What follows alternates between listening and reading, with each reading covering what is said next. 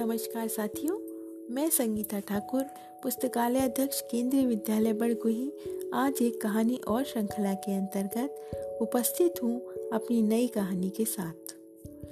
प्रस्तुत कहानी जीत आपकी पुस्तक से ली गई है, जिसके लेखक शिव खेड़ा हैं। कहानी के माध्यम से लेखक हमें यह बताना चाहते हैं कि सफलता का मूल मंत्र है संघर्ष।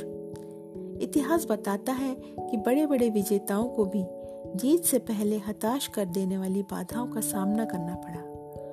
उन्हें जीत इसलिए मिली कि वे अपनी असफलताओं से मायूस नहीं हुए। इसीलिए तो कहते हैं कि कोशिश करने वालों की कभी हार नहीं होती।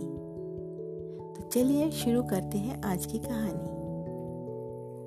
बायोलॉजी यानी जीव विज्ञान के अध्यापक अपने छात्रों को बता रहे थे कि कैटरपिलर तितली में कैसे बदल जाती है। उन्होंने छात्रों को बताया कि कुछ ही घंटों के अंदर तितली अपने खोल से बाहर निकलने की कोशिश करेगी। उन्होंने छात्रों को आगाह किया कि वे खोल से निकलने में तितली की मदद न करें। इतना कहकर वह कक्षा से चले गए। छात्र इंतजार करते रहे। तितली खोल से बाहर निकलने के लिए संघर्ष करती रही। छात्र को दया आ गई। अपने अध्यापक की सलाह न मानकर उसने खोल से बाहर निकलने की कोशिश कर रही तितली की मदद करने का फैसला किया। उसने खोल को तोड़ दिया, जिससे बाहर निकलने के लिए तितली को मेहनत नहीं करनी पड़ी, लेकिन थोड़ी ही देर में वह मर गई। वापस लौटने पर जब शिक्षक को सारी घटना पता चली, तब उन्होंने छात्रों को बताया कि खोल से बाहर आने के लिए तितली को जो संघर्ष करना पड़ता है, उसी से उसके पंखों को मजबूती और शक्ति मिलती है। यही प्रकृति का नियम है।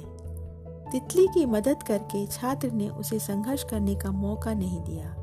नतीजा यह निकला कि वह मर गई।